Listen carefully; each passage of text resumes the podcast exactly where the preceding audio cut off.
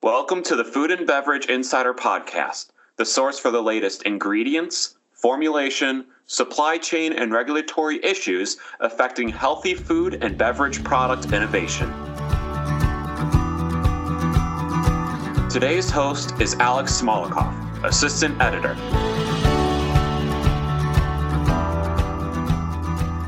Hello and welcome to another edition of the Food and Beverage Insider podcast. I am Alex Smolikoff and I am joined today by Alter Eco CEO Mike Forbes, the first uh, recurring guest for me on the podcast, uh, back for a second time.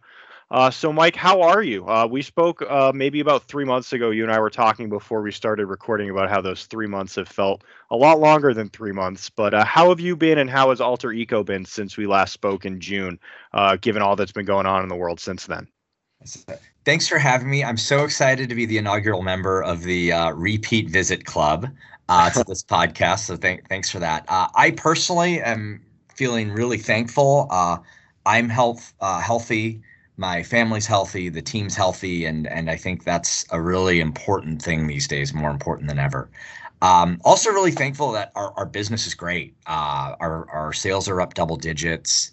We're outpacing the category and um, you know i'm excited that that sort of the holy trinity is happening right now. We've got really exciting innovation uh, in our new grass-fed milk chocolate line that's doing well. We have new product placements uh, in new stores and our base business is doing really well. So it's great to see all three of those things working together.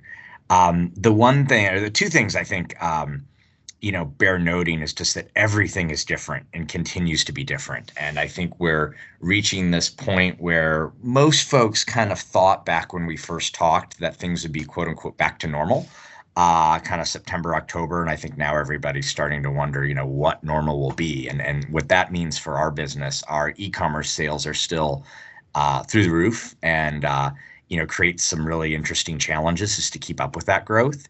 Um, but we're also seeing even in stores you know people might be less likely to buy something at the register but they'll be more likely to um, you know pick up like a traditional flavor or a, bar that's more comforting. So uh, we see that happening and continue to adjust our business.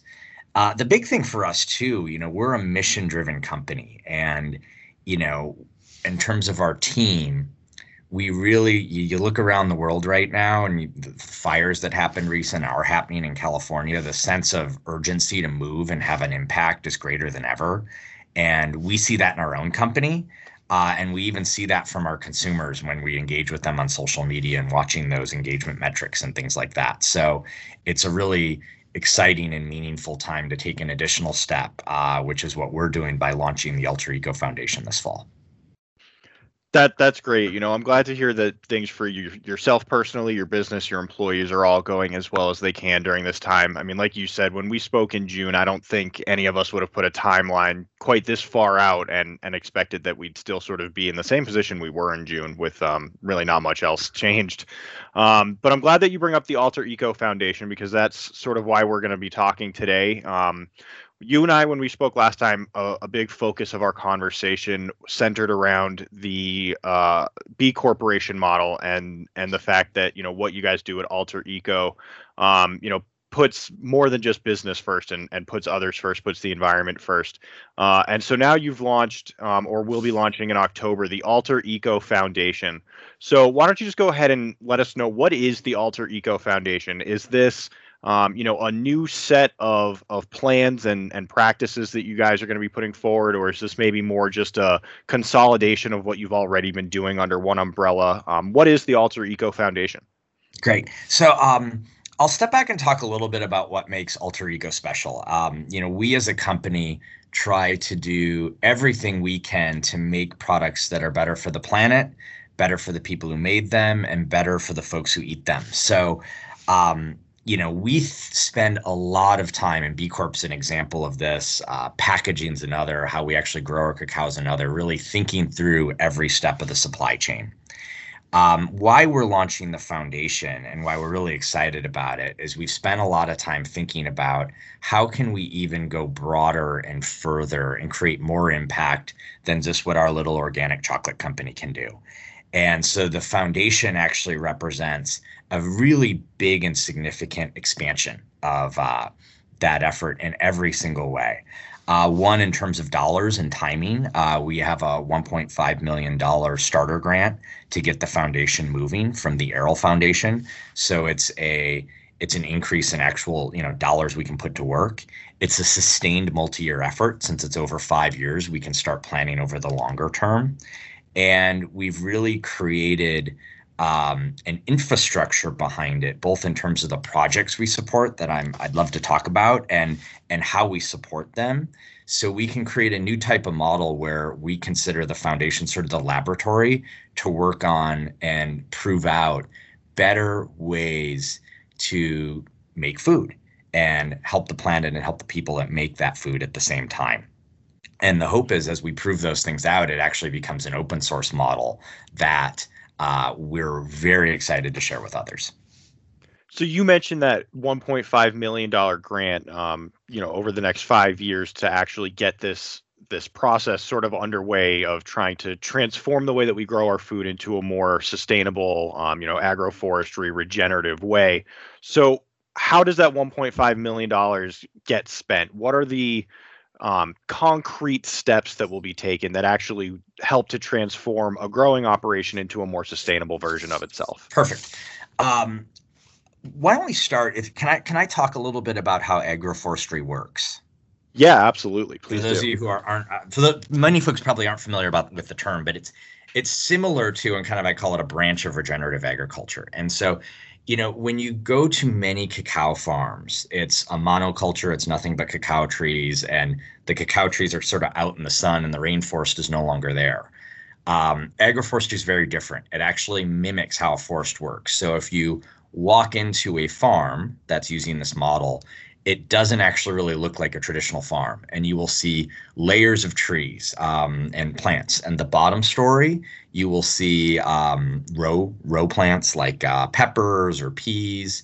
Uh, then you'll see a layer of cacao trees. Then you'll see fruit trees above that, like mango and banana.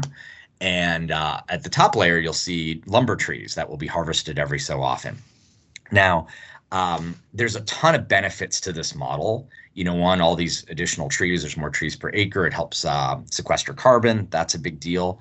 But it actually improves farmer income because they have more crops to sell uh, and they can diversify their income. Farmers are happier because they're actually working in a, in a, in a forest environment instead of out in the hot sun.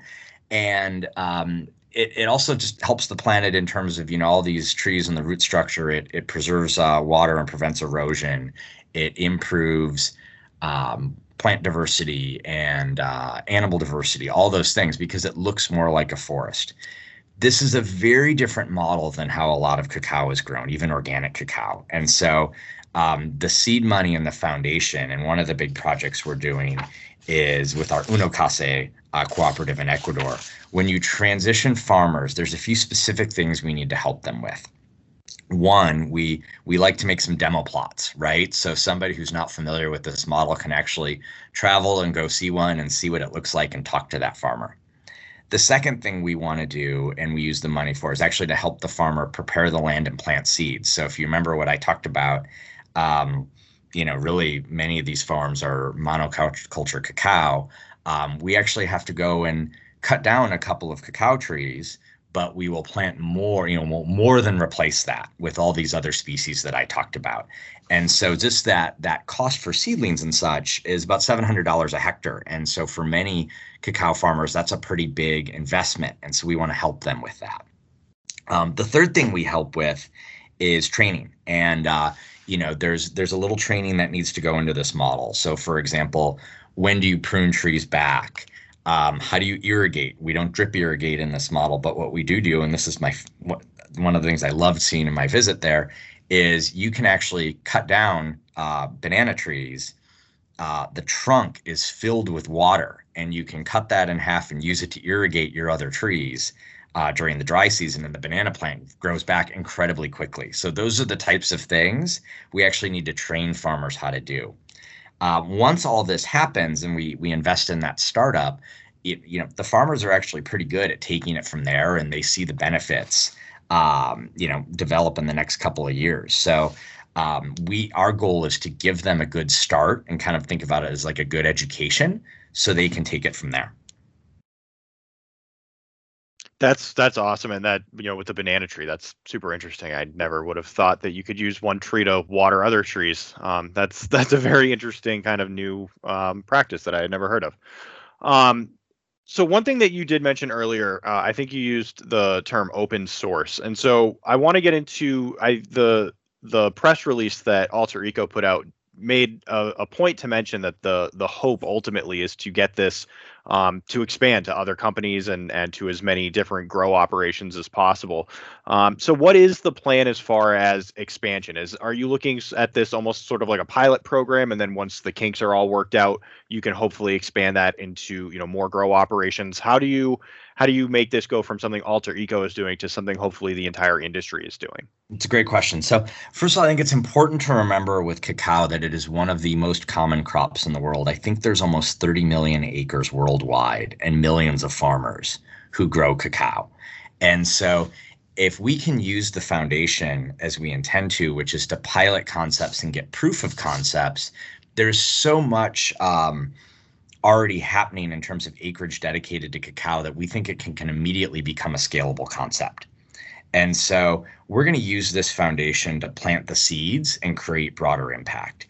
And there's a couple ways we think about that. One is in terms of um, an advisory board we've constructed. Um, you know, we're we realize we don't know everything, and we want to learn as we go from experts around us. So We've brought in partner companies like Dr. Bronner's, um, researchers at universities, Carla Martin from Harvard, and other folks, even farmers, to actually help us build this.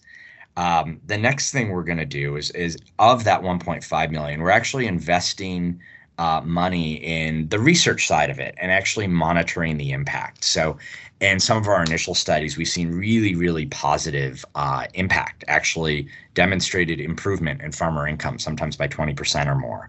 But we actually want to prove these things out because part of scaling these models, and we've seen this in other, in other, in other areas, is to show the positive impact that farmers make more money, the soil is in better shape, there's more plant and animal diversity and hopefully less uh, pestilence and disease as a result of that.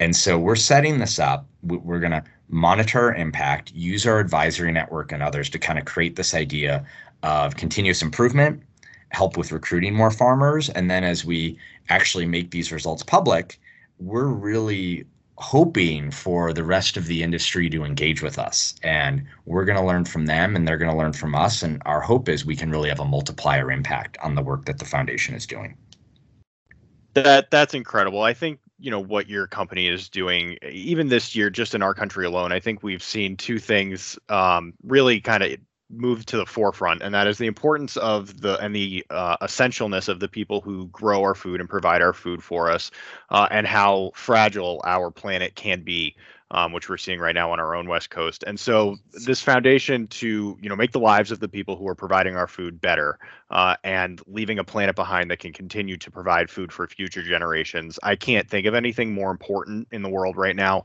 uh, when it comes to the food and beverage industry. And so i think what you guys are doing is incredible uh, and i appreciate you coming on and sharing that with us. And you know i hope that you know we can talk again down the line and see how this process is going and and hopefully hear nothing but good news I would love to be able to talk again, uh, and hopefully we'll have really good news to share on how these projects are moving. I, I really believe we're presented right now with a limited window, an opportunity to, to create a better system of feeding the planet and bringing everybody along for that ride. So the stakes are really high, uh, and that's made our company even more excited to to push this forward.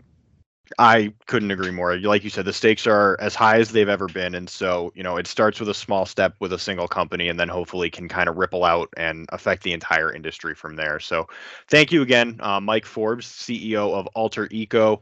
Uh, the Alter Eco Foundation launches in October. And, you know, hopefully uh, we can keep you recurring and, and have you on again soon to talk about any progress and, and where we go from there. So, thank you again. Thank you and be well.